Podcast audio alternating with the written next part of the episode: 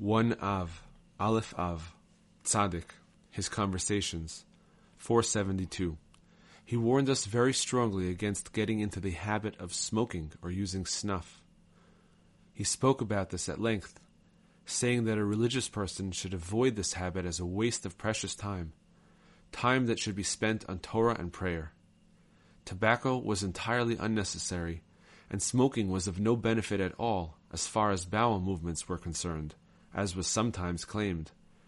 This was certainly true in the case of anyone who was already a habitual smoker, because something to which the body was already habituated could have no positive effect at all, as is known from experience. It has been mentioned elsewhere that one should not be overly worried about his bowel movements in the sense of trying to cleanse out the body completely before praying. The only time to go to the toilet is when one actually feels the need. Otherwise, there is no need to think about this at all. The Rebbe said of himself that even though he was in the habit of smoking, he would still never take his pipe before praying. Never in his life had he smoked before praying. As for snuff, the Rebbe said it was very harmful and it had a negative influence on people's devotions. Once a person got into the habit of using snuff, he could not be without it even for a short time. This was a tremendous distraction to Torah study and prayer, especially if there was no snuff available. This was a well known phenomenon among habitual snuff users. Snuff was also a very difficult habit to break. Therefore, it was much better never to get into habits like smoking and snuff using in the first place.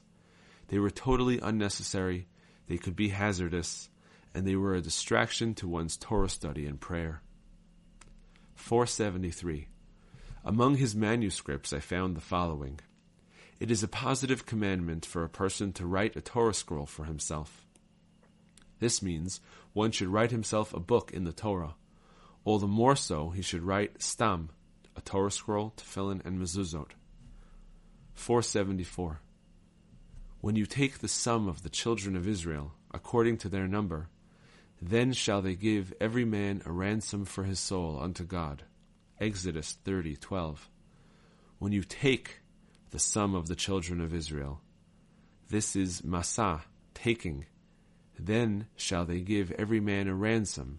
This is matan, giving. We find here the concept of masa umatan, taking and giving.